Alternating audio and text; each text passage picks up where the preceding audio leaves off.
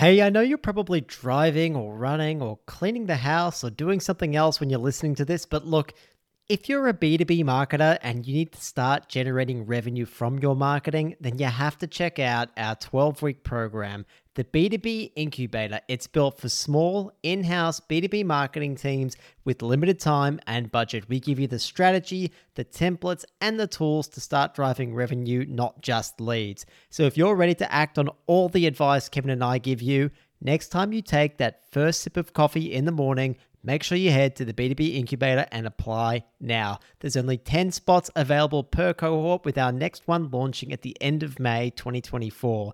Remember, the B2B Incubator, apply now so you don't miss out. We've had B2B marketing managers, CMOs, marketers in demand gen roles, content leads, and more all go through this program and they're currently executing the demand strategies that they've created. Some are now even contributing as much as 80% of the pipeline to their business after working through it.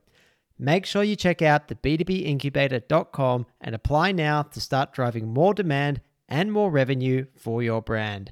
Okay, let's get on with the show.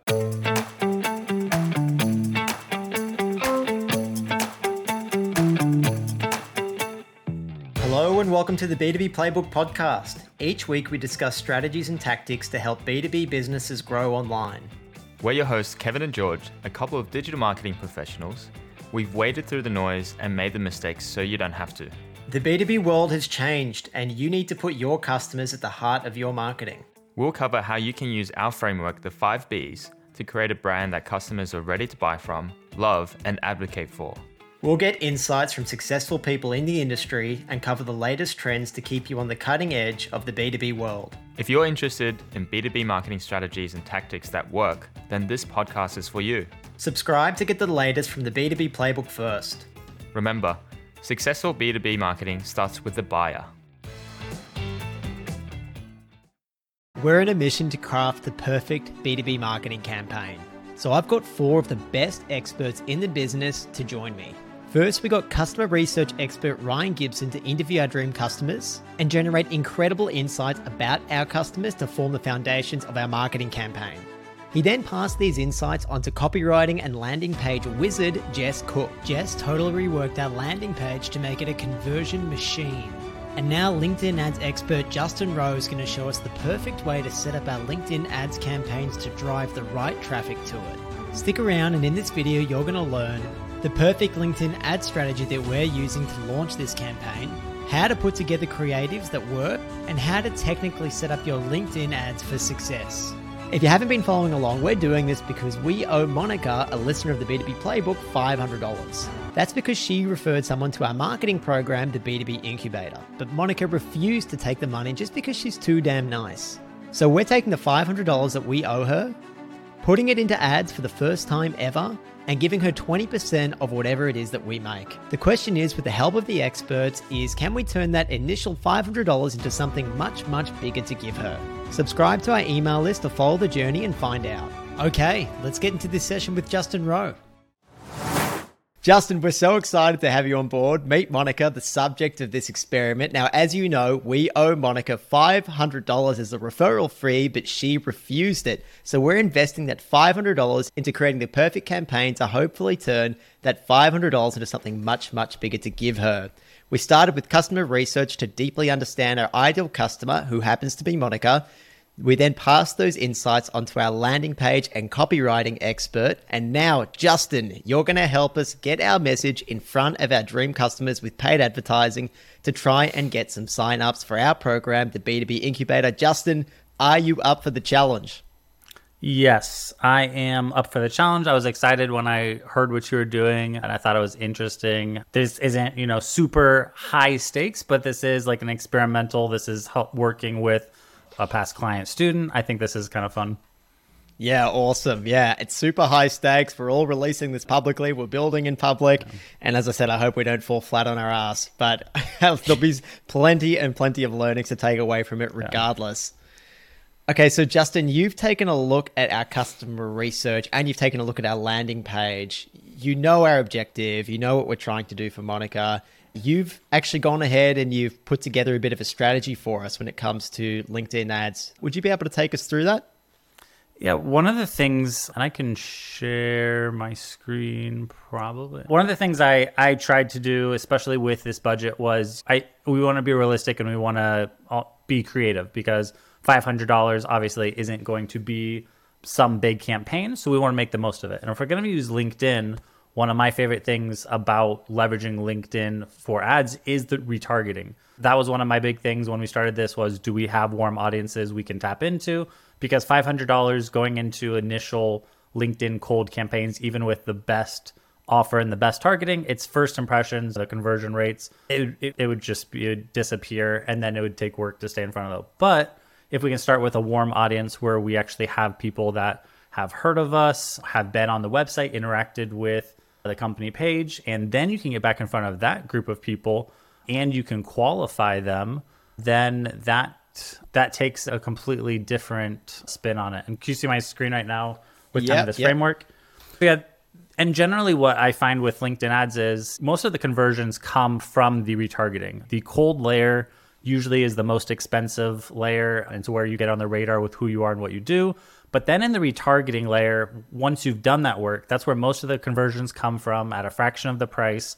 And the main strategy that, that I have in the in that retargeting layer is okay, in the B2B world or in this kind of offering, the reason they don't usually buy on their first visit is because they don't know you, they don't trust you yet. So using retargeting to get back in front of the warm prospects, if the audience is big enough, you can also layer in demographic filters. So you could say they have to be they have to have been on my website and be this seniority, this job function, this so you can actually qualify that website traffic too and then tell them why they can trust you. So the types of ads that we talked about for this campaign do fall under a lot of what I really preach for, which is do we have testimonials, case studies, results? Do we have things that help position us as experts or let them get to know us as a brand or see us as experts in our space. So using that framework to get back in front of them with LinkedIn retargeting, that was a big part of the strategy and mentality, I guess, around that. My influence around how we should position that. Awesome. Yeah, as you said, $500 isn't going to go too far. So it sounds like starting with warm audiences, people who are already familiar with ourselves, our brand, at least have come across the podcast or eh, have absorbed some of our content on LinkedIn is the place to start. In terms of those warm audiences, Justin, what we've been able to scrape together in terms of warm audiences is one, followers and profile visitors of the B2B Playbook page. Also, we're currently running actually a collaboration with Dovetail, which promotes the first part of this experiment. So we've set up an audience to capture people who view 50% of that video. So we figured that they're people engaged. This experiment is all about the incubator. So that's another warm audience for us to target. We're going to be targeting visitors of the B2B Playbook website, the B2B Incubator website, and we've got our newsletter subscriber list as well. So, look, when you combine them all together, it's probably still not a huge audience, but hopefully big enough to, for us to get started. Yeah, I definitely think it's big enough to get started. And that's where it's a lot of work. So, even if it's, I think we had looked at it and I saw the number, but even if it's a few thousand people, that is a very concentrated group of people that because it's a lot of work to get on the radar. Like that's the hardest, most expensive part of any marketing campaign. So if you already have a group of a few hundred, a few thousand people that know who you are, and especially if a lot of this has been driven by LinkedIn organic efforts as well, then those people, what we've seen is that level of trust and those sales cycles can get much shorter. So if they found you from LinkedIn Organic, then visited your website, and then they start seeing ads, yeah, there's a pretty powerful chance of converting some of that into interest in a short period of time. Because the big thing that made them not buy is usually that was their first time interacting with you and they just don't like they don't know you, they don't trust you yet, they don't see you as the experts. But retargeting, one of the beautiful things it does is it really starts to present them in your mind as okay, that's an established brand. That's okay, there maybe I can. It's almost like the more I get retargeted or the more I see ads, the more the bigger I and more official I think like these companies are, and that's how the buyers work. Yeah. Yeah, I'm very interested to see the impact that this will have. Back for our last cohort, whenever we would post about the B2B incubator, we worked out that for roughly every 12 to 1500 organic impressions that we got, on a post about the B2B incubator, we normally got an application. off the back of it. So I don't think, I, I look, I doubt that it'll be the same sort of equation Yeah. here when it comes to paid ads because it'll be a bit broader, but it'll be very di- uh, interesting to see what that, that difference is. Yeah, I saw someone someone else earlier this week actually got me thinking about that because they said something similar. They had organic and they had it. They knew that if I had a post that reached this many views, it usually created like this many inbound leads for me. So the thought process was if I made ads, would that similar impression? And I think what we found out is that the power of those organic impressions, like pound or view for view, are actually more powerful. And it's because they found you organically versus the paid ad. But I think with the ads I saw, we're also combining a lot of the elements that you guys use in organic and just amplifying it with paid. So I think I think that'll go a long way as well. Okay, awesome. So the strategy is we're going to start by targeting these warm audiences. If that $500 gets us nowhere, spoiler alert, we are going to tip some more money into this campaign and we're going to target some cold audiences too. I think, Justin, you mentioned in terms of cold audiences, there's actually an interest in dark social audience that we can target. Yes, it is a new, and I don't even think I've, I haven't seen anyone else post about this, and I haven't even posted about it. So this might be, if you're watching this, might be the first time you're hearing this. But one of the interests you can target on LinkedIn ads by interest, and a lot of it's either like product interest. Like some of the cool ones that I use, might use would be they're interested in retargeting, they're interested in B2B marketing, they're interested in direct marketing because usually those are people in the trenches. If they're and the way I think they calculate it is these people are engaging with content in these in these sections, which also means you get the added benefit of them being usually more active LinkedIn users. So yeah, one of the new categories is actually dark social. So if people are interested in that or or have engaged with that kind of content, you can narrow in on them, which would probably which is actually good for us as well. I added that into our campaigns pretty recently. Oh, awesome. All right. Very keen to check that out. And then in terms of targeting that we're going to probably overlay on top of these cold audiences, we've nailed down who our ideal customer profile is. And it's positions, B2B marketing managers, demand gen marketers, company size, really normally 11 to 100, but I know we, we've got to go 11 to 200 because that's what the option that LinkedIn gives us. The function is marketing. The marketing team size is one to five, so minimum of one, maximum of five. And locations, we had Australia, New Zealand, USA, Canada. We'd also listed down UK, Switzerland, the Netherlands, Austria, Scotland, just because we've had people participate in the incubator from all those different countries. We've had them from India as well. We don't have an enormous budget. So when we're testing cold audiences, you told us, Justin, that we should probably narrow that down. Yeah, and one of the things that we've realized recently as well is it, the way that the bidding happens and the way that the time zones are structured. A small amount of budget can, for example, the biggest one is if you're targeting the United States and the UK, which a lot of people do because they're very similar markets, but they're on completely different time zones. So if you're targeting both of those and your budget is less than $100 a day, there's a really high percentage chance that the entire budget is spent in the UK before bidding opens up in US. So if you don't have a big budget and the US was a priority for you, you probably should either segment that out into separate campaigns and give them their own budget or just pick where you're you're getting the most traction or where you think you can be the strongest and keep your budget there. Okay, all right, that makes sense. So go as, as deep as possible rather than wider. All right, that's the strategy. I'm going to go ahead and show you the creatives that we've put together. Actually, before I do that, Justin, you re- recommended a few different types of creative that we put together for these cold and warm audiences. Would you mind taking us through what they were before I then show you ours? Yeah, the the types were I think single image, which is the most versatile. You can show things like either numbers, stats, reasons, or testimonials, and video if possible, because I know that that's a familiar format for you guys. And if possible, especially if we could use video in the retargeting layer, one of the things that w- would be exciting to me about that is that that's then another trackable thing. So if they're only seeing these videos if they already interacted with the brand and then they get shown a video retargeting campaign and they watch 75% of one of the videos from that could be segmented out into a high 30 day high intent stronger push. So that was really attractive to me especially with a little funnel like this. If you only have a few thousand people maybe in retargeting it's going to be harder to maybe then see which of that group has higher intent. But with video, you can actually see who's really highly engaged, pull them out, and do something there. So the single image, the video, and then I think we talked about adding in text or spotlight ads to swarm them, uh, saturate them a little bit more on the desktop. Okay, all right, awesome. In terms of what we want to communicate to this audience, I think something you said, Justin, is very simply we want to have some ads that show, you know, who we are and what it is that we offer. We've got a few different variations of this, and it's based off the messaging that our copywriting expert, landing page expert, Jess Cook, recommended we use. And that was based off the analysis from the customer interview that Ryan put together. So there's a few variations of these. This one here is really focusing on the benefits and sort of the outcomes of the actual program itself. So we've got Monica, the past student of the B2B incubator, what she gets out of it, how she becomes a better B2B marketer in 12 weeks, and knows how to drive more revenue. She's more confident in her strategy. She has all the templates and tools she needs. She has a documented B2B demand strategy.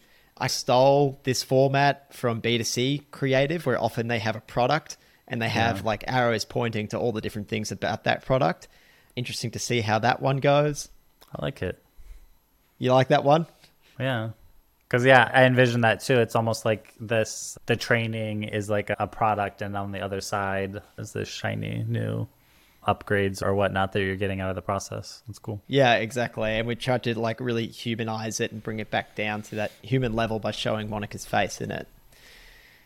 We've kept the text actually the same in all of these, and it's probably something we need to A B test the whole become a better B2B marketer in 12 weeks. This creative here, the fast forward button for building your B2B demand gen strategy, that was again something recommended that we try from Jess Cook. She also recommended that we try the 12 week strategy course made for small B2B marketers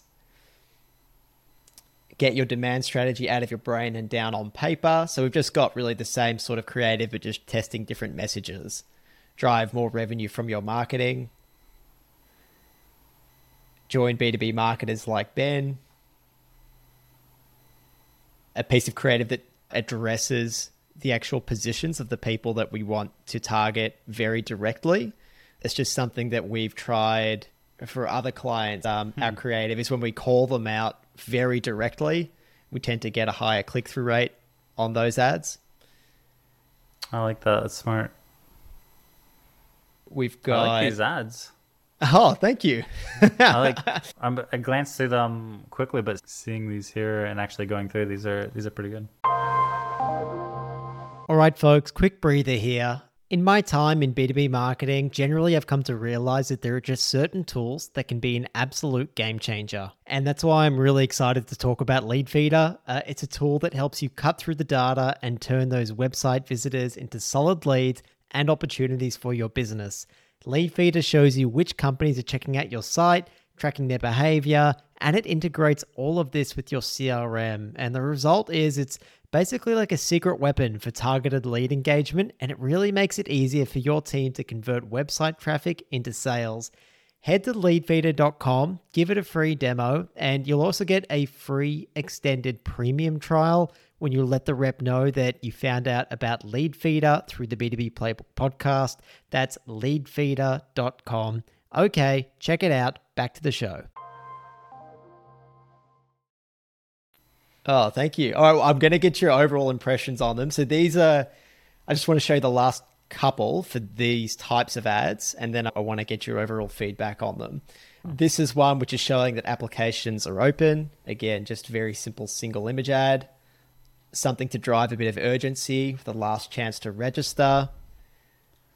And then we've got a couple more that I want to show you after. But first impressions on these, Justin, yeah, I think these are good. These are I like that it has the like the result is leading with the intro text become a better B2B marketer in 12 weeks. I do agree. I think you should an easy test you can do is set it up uh, the campaigns with it with that and then simply duplicate the ad and change that that first hook. I think that's worth testing because just from my own keyword research and what I'm seeing like I would test something like become a better B2B demand gen marketer in 12 weeks because people are actually the search volume on that demand generation marketing demand gen strategies is really going up. And so I guess, yeah, I would try to, I know it's worked in into the, some of the images, but I would test maybe two or three hooks on the intro text. But the images and I think like the message that it conveys, especially like that screenshot one on the right, where that is that's going to be the image which is really nice because it's like an or it looks like an organic post that's going to show up in their feed but you get all your points across with in a better way than you would be able to do with the text because the text would be truncated so this is really nice i like these Awesome. Thank you. Thank you very much. Very kind words. I think some feedback you had for us previously, Justin, was this this call to action, the apply button. uh, yeah I think you said, yeah, what did you say about that? Yeah, so my my thought was that could I was asking what happens when they click this. So is it just a landing page and then they get more information and then they have the opportunity to like finally apply or when they hit apply is it taking their information and then they're out because it does apply does seem like a stronger call to action like on the on people's mental whatever. So if there is just more information on the other side then I would soften it and I would put learn more that way they know like it's safe to click and explore a little more without expecting to get hit with a form fill or something. In my mind that's just a better mental path for those. So i would play around with different ctas there.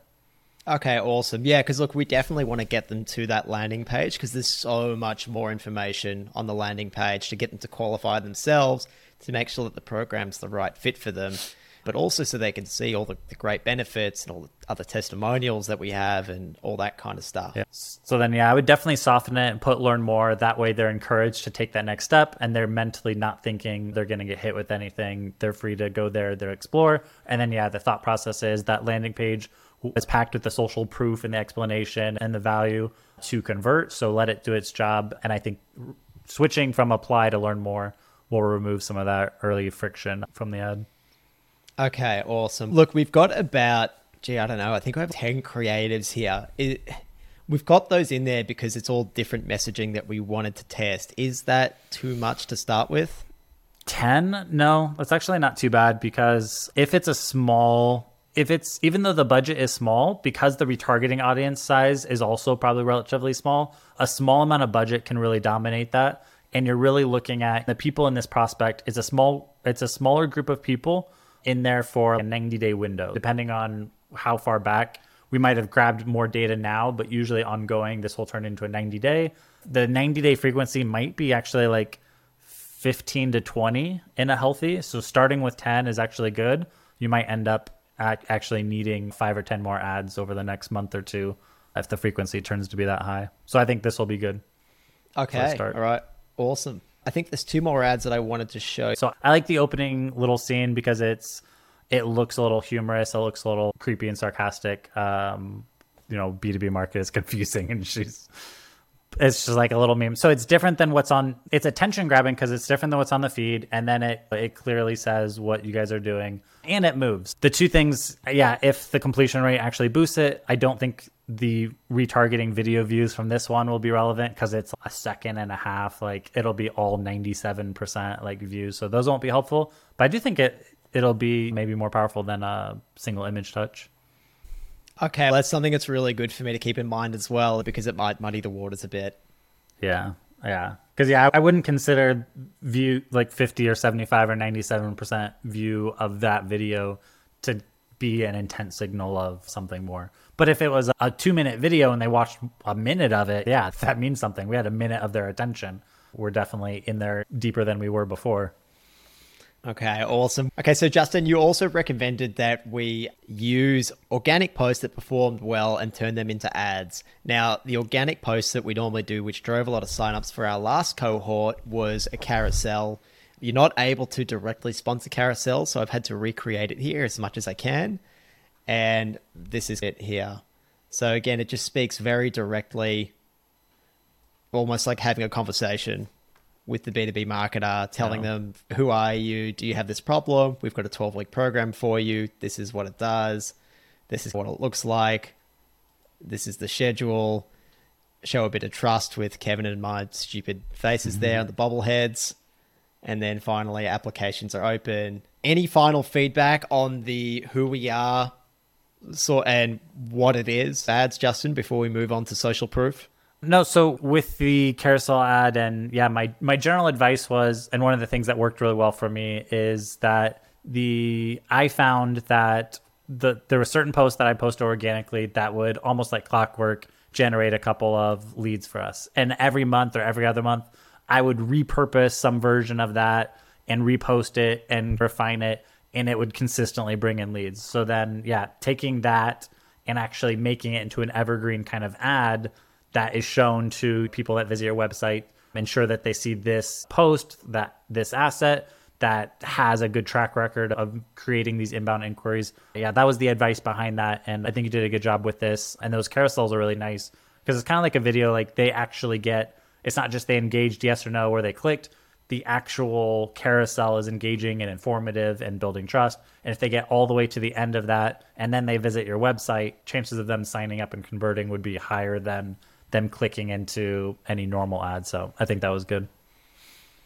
Okay, awesome. Thank you very much. All right, the next type of ad format that or type of ad that you told us to try was things that showed off some social proof. Yeah. So testimonials, case studies, and we've put a few of these together. I'll just expand this.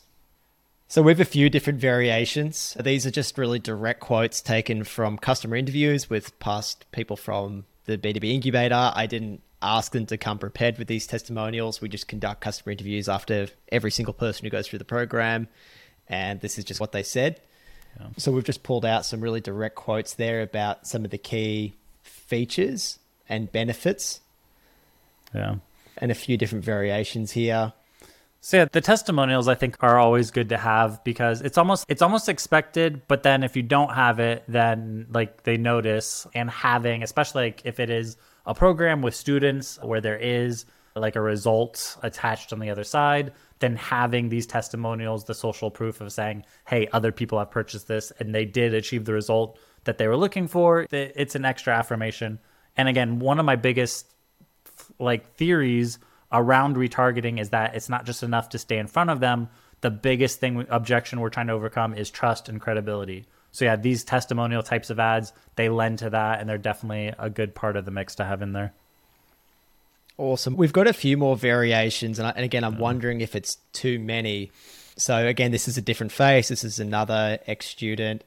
He mentions a few other things because everyone seems to get something a little bit different out of the program.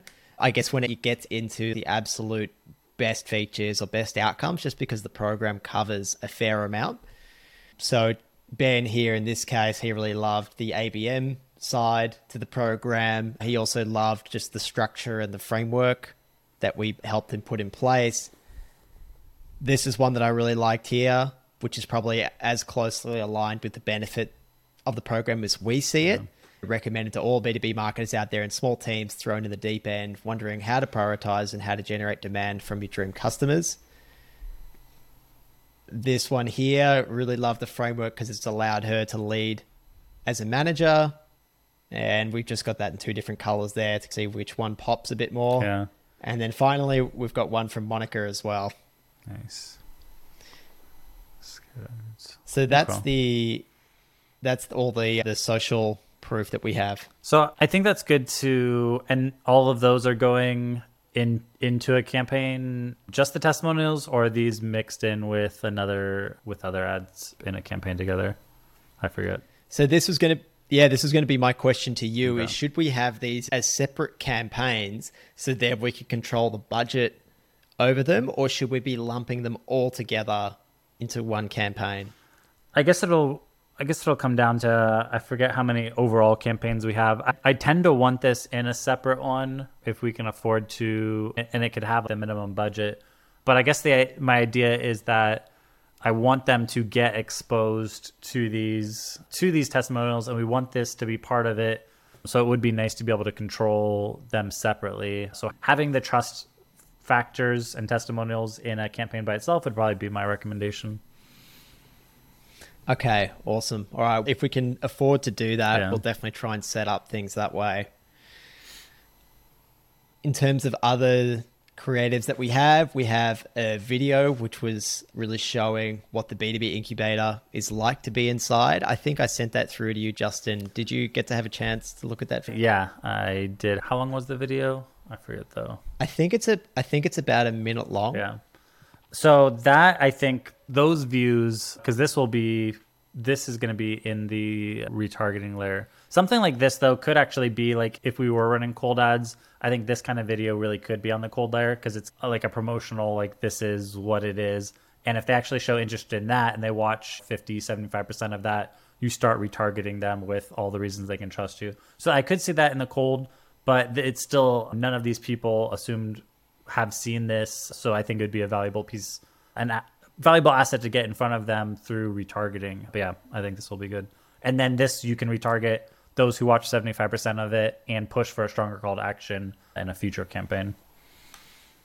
Okay, awesome. So you reckon the threshold should be 75% versus 50%? Am I being too weak Um, in just collecting those with 50%? You can start weak. So just to, I guess if I was just trying to get the initial like high intent campaign off the ground, I might start with 25% views. And then once I have enough to tighten it down to 50%, I would do that, even if it drops it all the way down to 300 people. And then once I have a big enough audience to drop it, tighten it again to 75%, then I would do that. So I, I guess I would start out loose just so you have enough to start. And then I would tighten it the bigger that group gets. Okay, awesome. And I think really the final two ads were just more educational ones. And this is an educational one that I do that occasionally gets us applications as well, gets us some leads. It's one of my awful drawings, which some people have come to know me for. Yeah. And it really addresses a key pain point that people have right now, which is damn, my Google ads can't scale. and I go into why that is. Because for us, that's really an entry point into why they need to start creating demand or why they need to have a demand creation play in place to start chipping away at because your Google ads is not going to scale forever. The lower funnel doesn't scale forever. Yeah. So we try and speak to a very direct entry level pain point. Yeah, so that's something that we're trying. That's pretty smart. You guys are pretty smart over there. but no, but that's a really good like thought process that the Google ads not scaling being a common problem and uh, like a good entry point or foot in the door of other solutions because you're hitting on a major pain point. I think that would make a great cold ad as well if we were firing up because you're hitting on a, ma- a major pain point and you're right, that's a good foot in the door. And if they express interest in this, maybe they're or just dipping their toe in or just getting information, but then they start getting retargeted 90 days. They go from curious to more interest. That's a good one. And that's true for us too. We see the main problems that are causing them pain. That's how we start the conversation and then it shifts into what we do and how we can help. Okay, also look, it all started from your advice of look at what stuff gets the most traction from your organic posts because that's the stuff that you're obviously hitting on most pain Yeah. points with. My audience is exclusively B2B marketers, pretty much, like the people that we're trying to help. So it all came from your advice. Oof. Nice. I like it. This is one more that we post organically, which tends to do all right. And again, it really just touches on those pain points and shows the difference of most marketers and the pain points that most lonely in house marketers experience, which is they're constantly searching HubSpot, the HubSpot blog for tips. They're saving posts from LinkedIn thought leaders. They're confusing strategy with tactics. They're unsure if their strategy is working. Their acquisition costs are rising. Everything just feels like it's overwhelming. And then on the other side, we've got B2B marketers who are following our 5Bs framework. And it's really detailed. Whether or not people would actually go ahead and stop and read the detail on it, I'm not so sure, Justin. but maybe just the order and detail is enough to hopefully pique their interest. So I'm interested to see how this one goes. Yeah, I think the format is eye catching and it's like your drawings. Like there's certain imagery that you're just used to seeing on LinkedIn, and then there's some things that are just different. Like I think of the B2B funnel guys, I can spot one of their charts like a mile away. And I think there's people that would see our six month framework and they that even just whatever I drew that in, I don't even use that software anymore. Whatever I drew that in, like that that coloring and that scheme was like seared into their brains. But this is different, and people I've I found people really like charts and organized checklists and information in this kind of format. So I think it's eye catching and then relevant to them. Okay, awesome. Yeah, very keen to see how this one goes.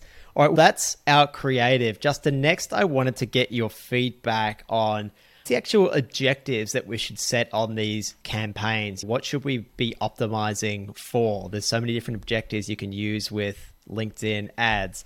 What do you recommend for these, I guess, for the warm and the cold audiences? Um, I think my my main advice is that we could either go with website visits or engagement, I think. And I would tend to lean towards website visit. Ideally, eventually, once the campaign has enough like conversion data, if this was actually a term campaign that had conversion events, we could change to a conversion focus. But LinkedIn ads like this campaign won't know what a conversion looks like. So that focus wouldn't be helpful.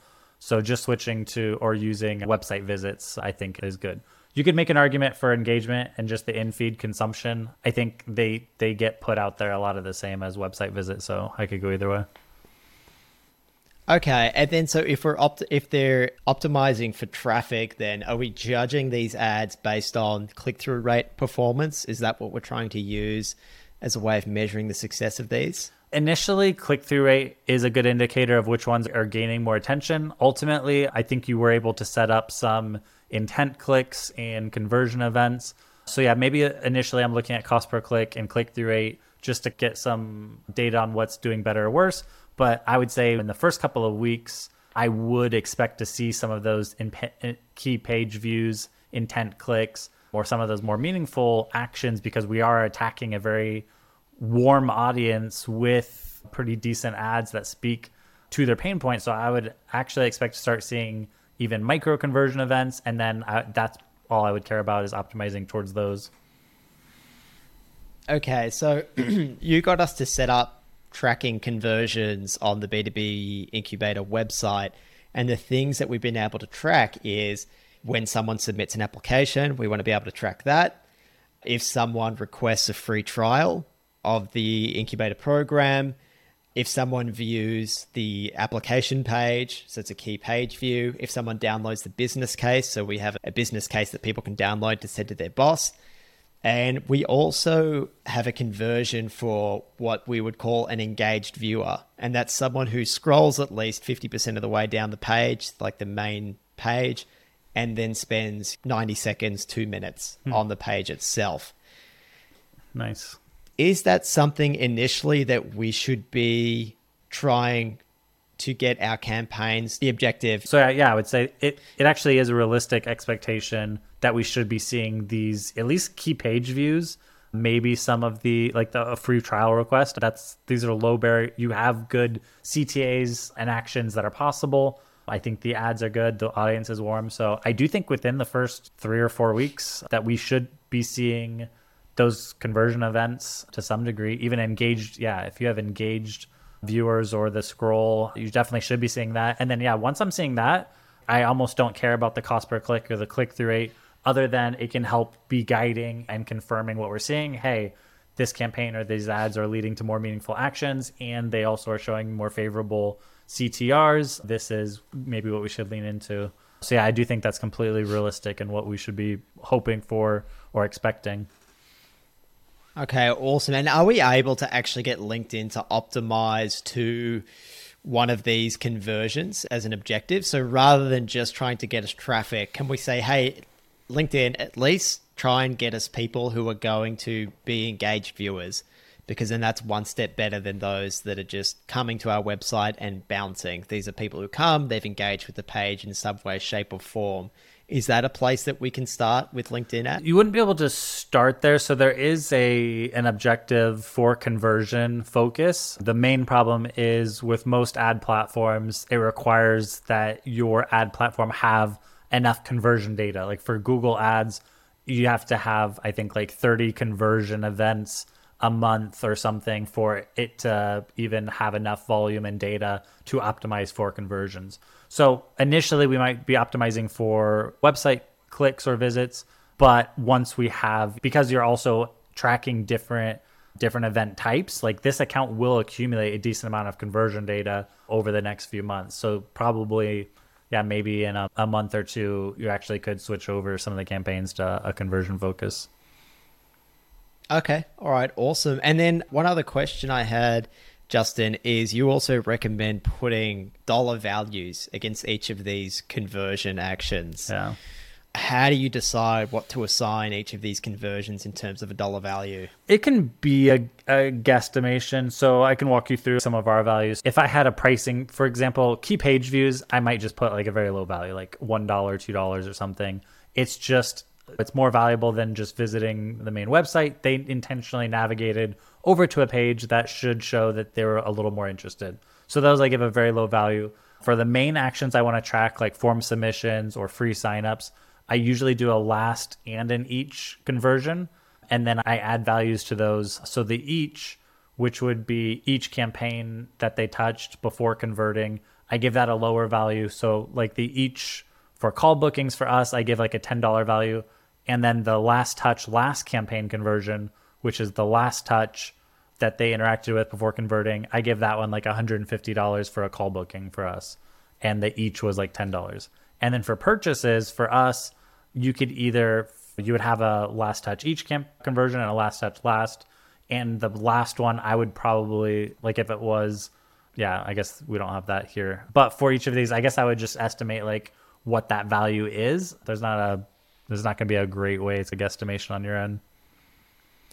And is the reason that you do that so then we can feed more detailed information to the LinkedIn algorithm as to which conversion actions are more important than others? Yeah, it's going to help you optimize. So as you have this set up, you're going to start seeing all these conversion events and then you can look in the dashboard and you can separate it to see all the different kinds of events. But ultimately, if you can associate a value with that at a glance, it's easier to say, it's easier to spot when even a campaign with less conversion events, but is bringing in more valuable actions is needs more attention versus just looking at the overall number of conversion events. Because one campaign might be getting tons of people looking at the pricing page, but this other campaign's actually getting people to book calls and book meetings. So it's getting less conversion events, but more meaningful. So being able to make decisions based on the impact of the ads, I think is important for optimizing. Okay, all right, that makes sense. Another question that I had, Justin, I'm sure Monica has some questions too, but another question that I had is I guess once we get this all set up and it's all running, how long should we let it run for before we make any changes at all to the campaign? I'd usually, unless there's something dramatically wrong, like there was a setting like LinkedIn Audience Network or expansion, or it's just like you, you feel completely like the ad spend is being wasted, I would let it run at least a week before I'm looking at even making small changes such as turn pausing any ads or changing any budgets or anything like that. So I probably let it run for a week. And then some of the first stuff I'm looking at is what's the frequency of these campaigns, what ads inside those campaigns are doing the best and the worst, and is there anything I'm learning early on, like this style of ad or this ad in particular is just dominating the others. So I'd just be looking for basic insights, but I wouldn't even be like tempted to take action on any of those until at least a week in. And even then, I might just make tiny changes and let it play out another week then. Okay, all right, that makes sense. And because we're targeting warmer audiences and because we have quite a limited budget, is in that initial phase, is click through rate or I guess video view percentage of the video, are they probably the two big leading indicators of success that we should look for? Yeah, initially in the first week or two, I'm looking at click through rate and I'm looking at cost per click. If we start seeing some kind of conversion events, that would be great. I do imagine one of the things I would expect is that when you're turning on a, an ad campaign like this and when it comes live, it just it's going to be serving the most active LinkedIn users first because they're on LinkedIn today, they're going to be on LinkedIn tomorrow. So usually there's going to be some of the best results are going to be in the early weeks. So I really wouldn't I really would expect these conversion events to be happening in the first 3 weeks. But yeah, in the first week or so I'm looking at CTR and CPC and I'm really just trying to gauge is it under $10? That would be nice if it's $5 or less that would be great. And then what ads within each of those campaigns is doing good or bad. Okay, all right, that makes sense. That makes sense. We also have a few different landing pages that we want to test out. This first one is the one that Jess Cook has helped us optimize. That's on the B2B incubator domain. We also have the original one that Kevin and I threw together with slightly different messaging. And then we have our third version, which is actually just a page on the b2bplaybook.com mm.